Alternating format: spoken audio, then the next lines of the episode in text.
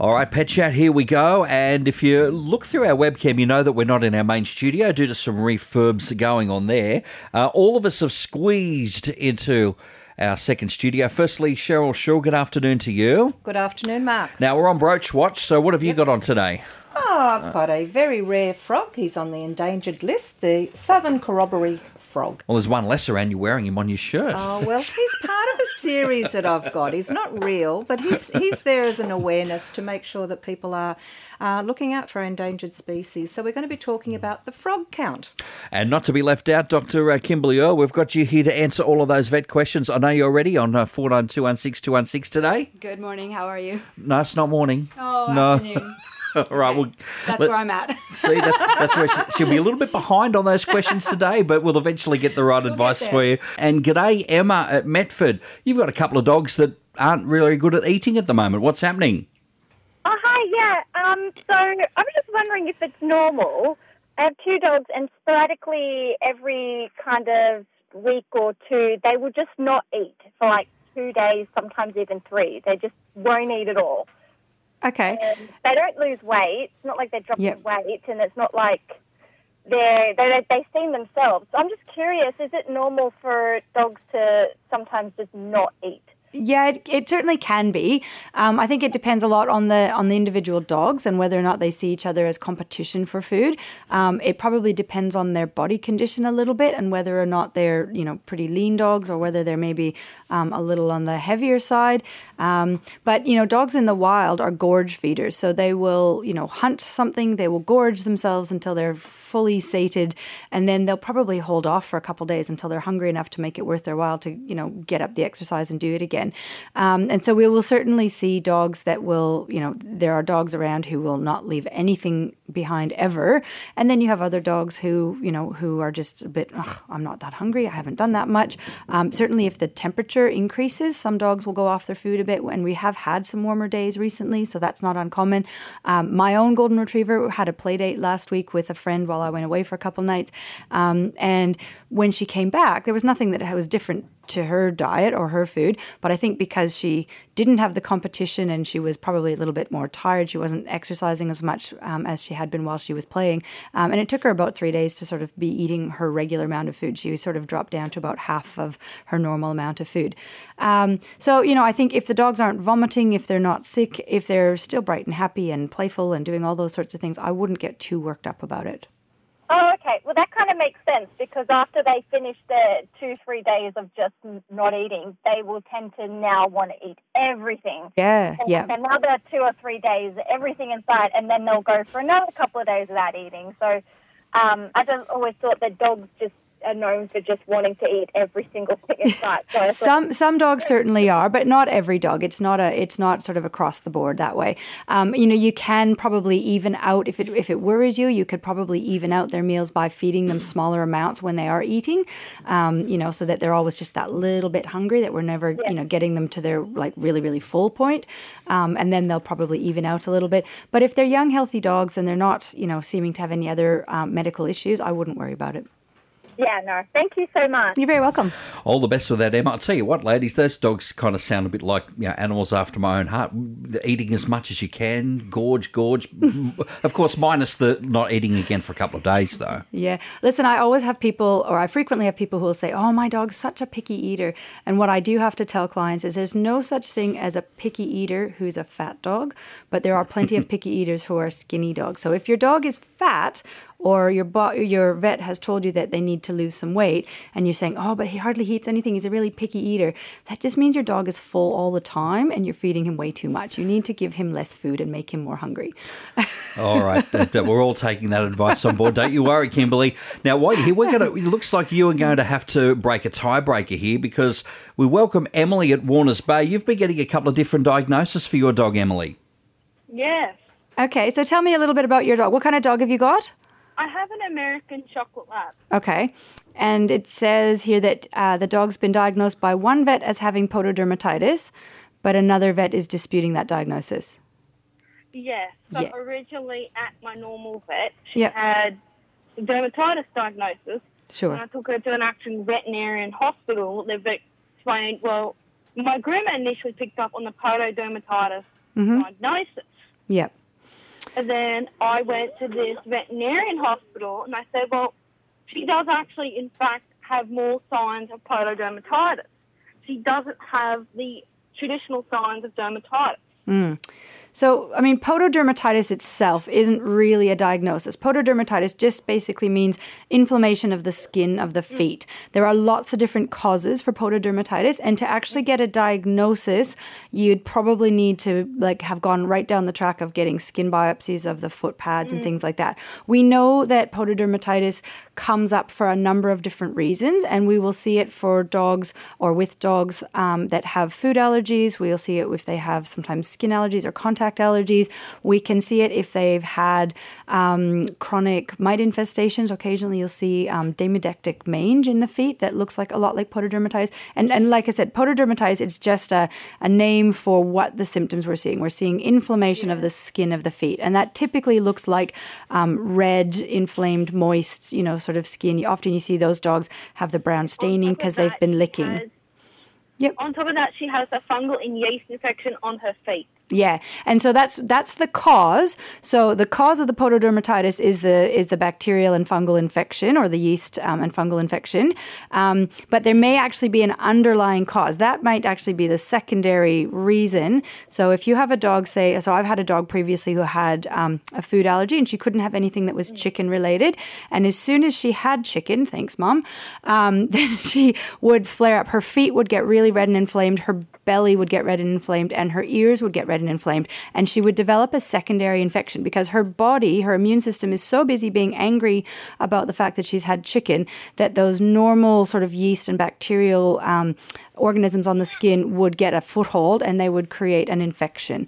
So I don't know that it's necessarily that um, that we need to be disputing. I think it's quite possible that your dog has clinical signs of pododermatitis. We may just not be right to the the basis of what is causing it, where that is coming from. Is it just that the dog has had wet feet? We've had lots of moisture around, and dogs whose feet stay wet, they um, the the yeast like to have that warm, moist environment, and you can certainly get dogs that will just get a secondary infection to that. But then we can have a lot more um, in-depth things where you can get dogs that will have an underlying um, allergic disorder or an underlying immune autoimmune disorder, and that can cause problems as well.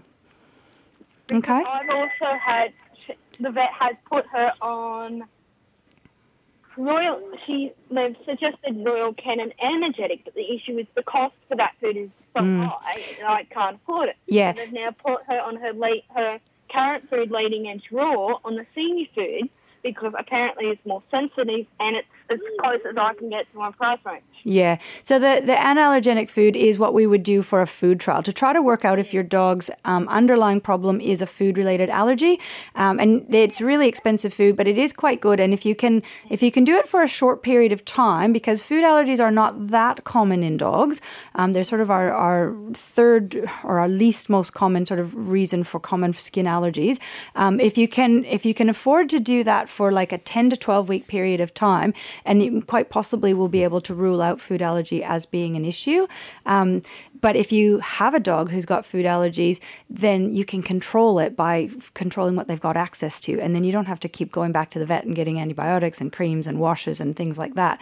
So it, it's not a perfect solution. There are pl- um, other sort of novel protein diets you could try. And I would talk to um, your vet about that, where, where you're looking, it's almost always proteins that dogs are allergic to. So not the, not the grain component of the diet, that's a bit of a furphy, um, but the protein component. But a novel protein diet would be a diet that has a protein source your dog's never had access to before. So something like crocodile or kangaroo, if you've never given them kangaroo jerkies or anything like that, and that can work for a food trial as well. So um, have a chat with your with your regular vet that you trust um, and see if they can work something out that way because it's definitely worth doing a food trial if your dog's having recurrent issues with her feet. And g'day, Karen at Soldier's Point. Your Maltese Shih Tzu is um, having some troubles just doing just that. She is, yeah. She gets badly constipated, just little tiny rocks. Okay, and this has been going on for a while. Yeah, I don't know how to fix it. Yeah. So, I mean, most um, chronic constipation is related to dietary, um, what's going into the dog, and uh, probably related to how much water they're drinking as well. Do you feed your dog any bones? I do occasionally, and I. Uh, she's always got water. She doesn't drink very much at all, really. though. Okay, so one of the first things that I would say is that bones almost always, uh, no, I shouldn't say that. They don't almost always cause constipation. One of the big uh, problems that we see with bones is that they frequently cause constipation. So um, if you can imagine that they chew up the bones, they chew up the marrow, and as it's coming through, um, it sucks up a lot of water, and it actually can become very like hard and concrete in the bowel. Um, and it's one of the number one um, things that's implicated in in constipation episodes in dogs. Um, if your little dog is otherwise a healthy dog, then I would start with just supplementing the diet with some extra fiber, just like you and I would do. Um, and so you can do that either by putting, it's a little dog, so you're probably looking at putting like a tablespoon of cooked pumpkin, mi- mixing that through the food every day. Um, or even you can use, you know, a half to a quarter of a teaspoon of something like Metamucil and push put that into the food. Um, sometimes adding a bit of extra water onto the food. So if you have a dog who's not a big drinker and if they're predominantly eating dry food, then adding a bit of hot water onto the food um, can, you know, inadvertently just increase their water intake because they'll sort of go, oh, this is Yeah. yummy and smelly and things like that. Much. I mean, it's there, she doesn't eat much dry food, but she doesn't drink much water either. Her Yeah. preference is either fresh meat or tin, tin food. Yeah.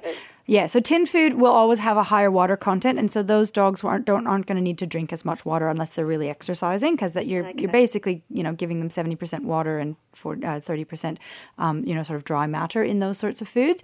Um, if she's eating straight meat, though, that absolutely can be um, you know lack of fiber in that diet. So mixing some pumpkin, some cooked pumpkin into that can be really helpful, um, or a sprinkling of um, Metamucil or some other veggies, even you know peas, carrots, that sort of thing, um, can go a long way to helping just with the with the fiber. So um, a straight meat diet obviously isn't going to be super well balanced for your dog. So long term, you can end up with some nutritional issues as well. But most of the time, we can um, adjust the the fecal consistency, let's say, by you know playing around with how much fiber we're giving them. So we don't want it to be too soft. Um, if that's happening, then you back off on your fiber. But if you're still finding it's too hard, then just add some extra fiber in. And if your dog's not used to eating things like pumpkin, you might just have to go slow and work your way up to the tablespoon of you know tablespoon or two of um, pumpkin. So you know start small so that they're not noticing it as much mixed in. Okay, yep. Okay. Yes, sounds good. I mean, if I eat it, she thinks it's good. It's better Yeah. than what she has, even if it is what she has. Yeah, that's fine. Hang on, you're not eating dog bones, are you, Karen? That's not where this all started. just the pumpkin. All right, sounds pretty good. Thanks, Karen, and best of luck with all of that. Cheryl Shaw is here, although you wouldn't know, we haven't had a chance to catch up with Cheryl much this afternoon. Plenty of calls coming in at Dr. Kimberly Earl, uh, who's uh, doing a very good spot rate, by the way, free for her consultations today.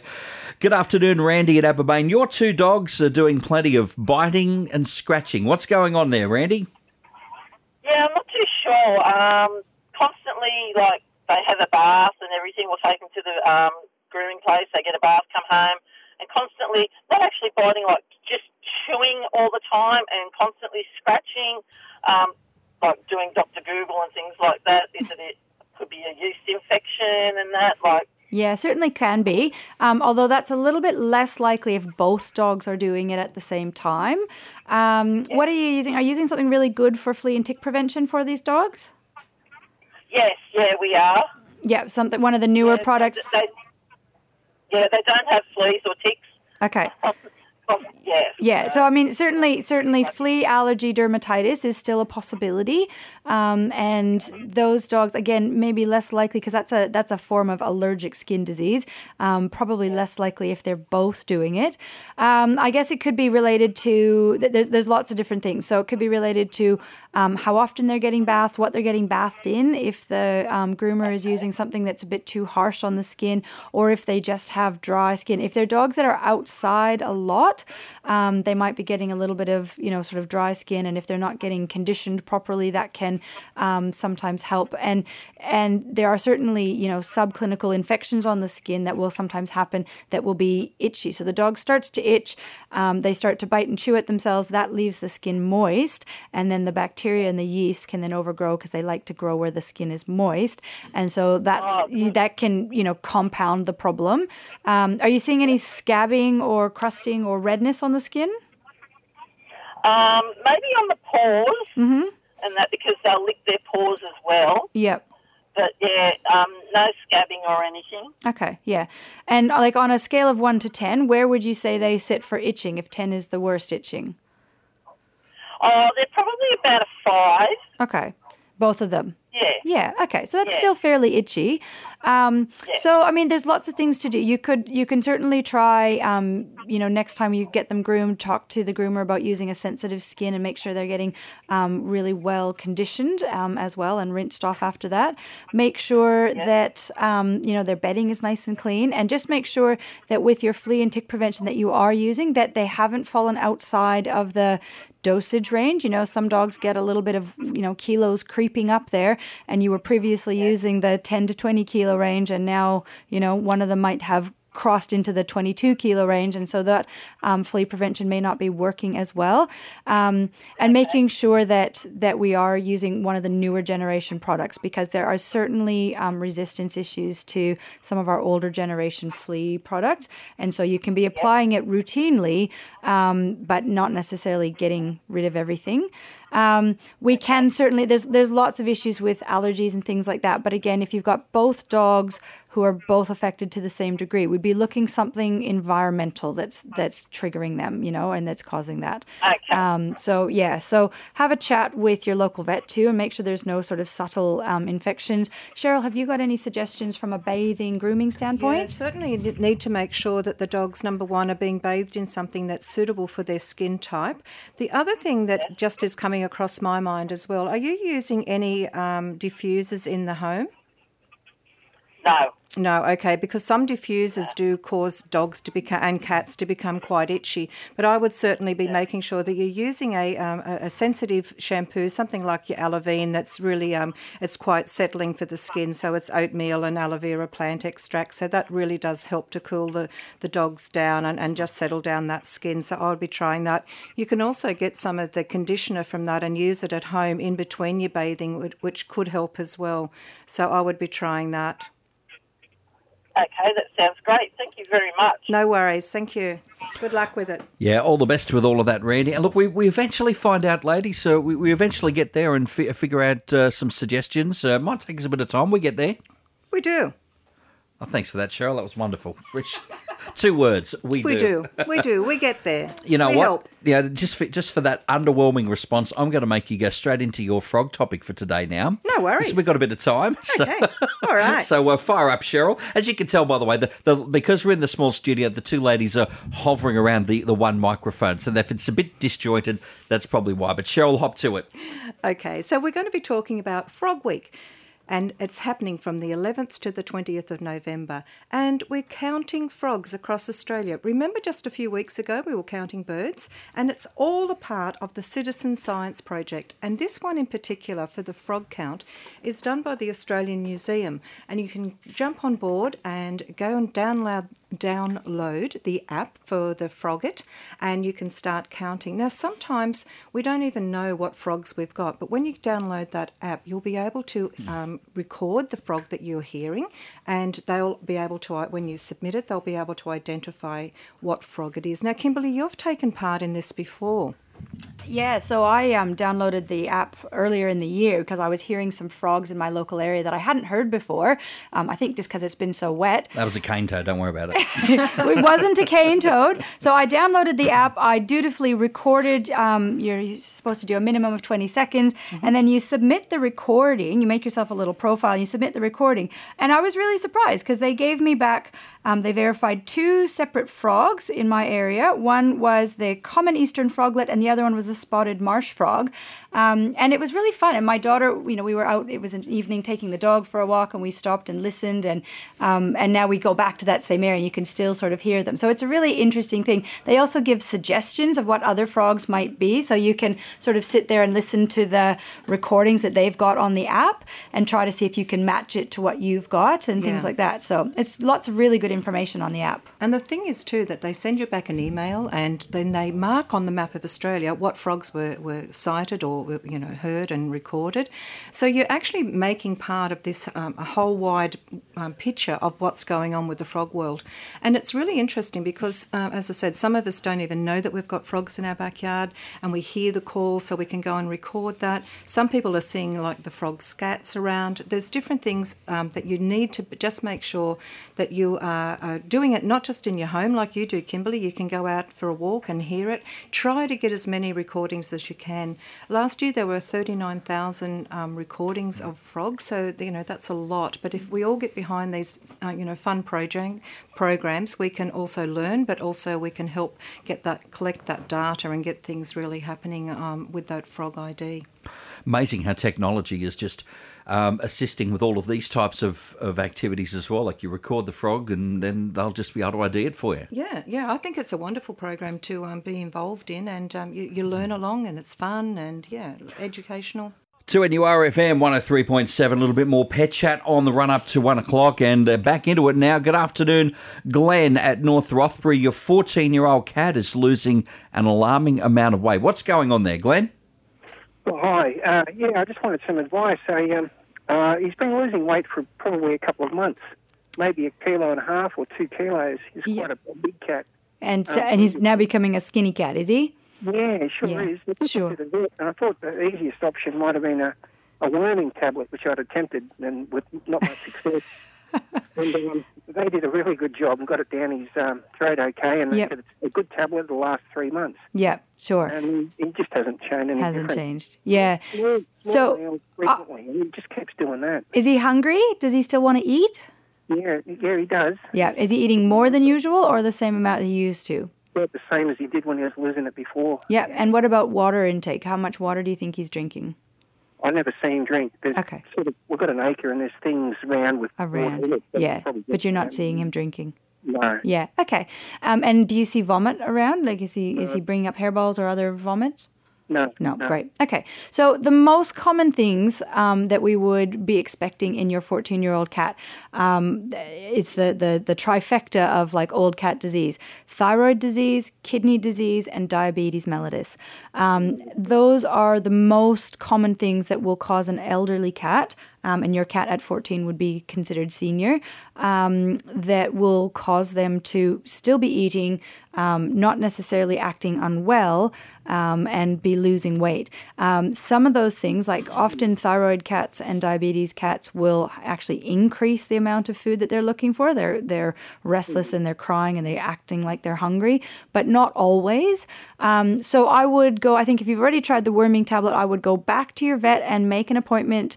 Um, and you're going to want to um, have some blood work done on your cat because most of those things will be relatively easily identifiable based on some blood work and um, probably some urine sampling as well. Um, and two out of three of those diseases are really quite um, treatable. Thyroid disease is actually relatively easily treatable. Um, diabetes is a little bit more challenging to treat, but is a treatable condition. And kidney disease, although we don't have um, specific treatments to reverse kidney disease, there's lots of things we can do to help manage them um, and to keep them going for a nice long sort of time. Um, so, you know, as a, as um, as a professional, that's what I would say. Go back to your vet, make an appointment, um, expect to get a little bit of blood work and some testing done, and um, try to work out what's going on there because there'll be, you know, it's probably one of those three things going on. All right, best of luck with that, Shane, uh, uh, Glenn rather, and now Shane and Millfield. Uh, we're looking at your West Highland Terrier. What's happening there, Shane? Um, yeah, hello guys. Uh, yeah, I've got a 15 year old Westie. He's um, he's had a condition for a while with a collapsing trachea. Mm-hmm. Um, he he's still eating well, um, and he drinks well. I think the the and then he is on medication for it. I, um, um, yeah, it's just when he has a drink, he, he really gets quite Gets going. yeah, And starts he's coughing. Drinking, he's drinking good amounts. I mean, he's Yeah. a healthy little. I, I just, yeah, I'm just feeling sort It's- of. Is there anything else I can Yeah. do to sort of support him during this time? He- Sure.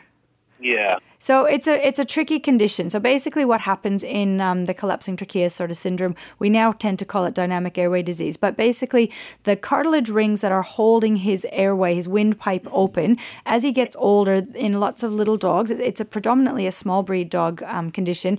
The cartilage rings become soft and they sort of start to collapse down on themselves. And so, if you can imagine, you've taken a pipe and it's just sort of like smushed itself down. And so, when your dog's breathing, um, then it feels like he's got a bit of an obstruction there. So they start to cough to try to force the air out through that. Um, and then the coughing tends to become sort of habitual, like coughing leads to coughing. So the more they cough, the the more they need to cough. Um, and a lot of these dogs actually end up with you know airway um, uh, inflammation and things like that, um, compounded by the fact that a lot of these little dogs will also have some heart murmur, um, you know, underlying heart disease and things as well. So um, with the collapsing trachea syndrome, the, the thing that's important to know, I guess, is that a lot of these dogs will be triggered to cough by either excitement, anxiety, or something like drinking cold water, you know, that kind of thing. And it's not, for most dogs, it's not a major drama if they're just, you know, having a drink, they're having a trigger, and then they have a little bit of a coughing fit. Um, if that sort of settles down relatively quickly. But it's those dogs where they're coughing, they just can't get it back under control, or they're waking up in the middle of the night coughing. And in a lot of those dogs, we do tend to put them on some cough suppressants, sometimes bronchodilators like asthma treatments to try to open up the airways lower down um, as well, because there is some evidence that those lower down airways can also be affected. Um, there are surgical procedures that can be done to sort of open the, the trachea and things like that, but they're they're specialist level procedures and they do require quite a lot of ongoing maintenance and things like that as well. So it's not I've never had um, a patient go for that sort of option. Not that it's not a great option, but it's just not super um, easily attainable here in Newcastle, and it requires a lot of follow up. So I think it's it's not for everybody. Um, in you know in our practice we would just want to be be talking you know with you uh, frequently about how things are going. And if you're finding that the medications aren't working there's often other things that we'll try or add on just to try to keep the dog sort of calm. Knowing what the triggers is can sometimes be helpful um, so making sure we're not putting ice cold water in the in the bowl because that tends to sort of trigger it more than just sort of room temperature or tepid water um, if the dog will eat that or drink that. Um, trying to keep their activity level you know so that they're not sort of doing really high energy activity where they're getting themselves into a um, at a state where they can't get their coughing back under control. Um, and we have some dogs that you know they just end up on cough suppressants. You know, particularly of an evening, so that they can get some sleep and so that you can get some sleep. If it's getting to that point, definitely go in and have a chat with your with your vet and just make sure you're on sort of all the um, potential options to make sure that everybody is is doing as best as we can. But it's not really reversible, unfortunately. So we just have to sort of manage it to the best of our abilities. All right, thank you very much, Shane. All of our callers as well. Dr. Kimberly Earl, thank you so much for your time. And Thank you. also, Cheryl Shaw, thank you for coming in, frogs and all. Another pet chat back your way next uh, Wednesday afternoon after the news. Thanks for listening to this podcast from 2NURFM at the University of Newcastle. You'll find them all at 2NURFM.com.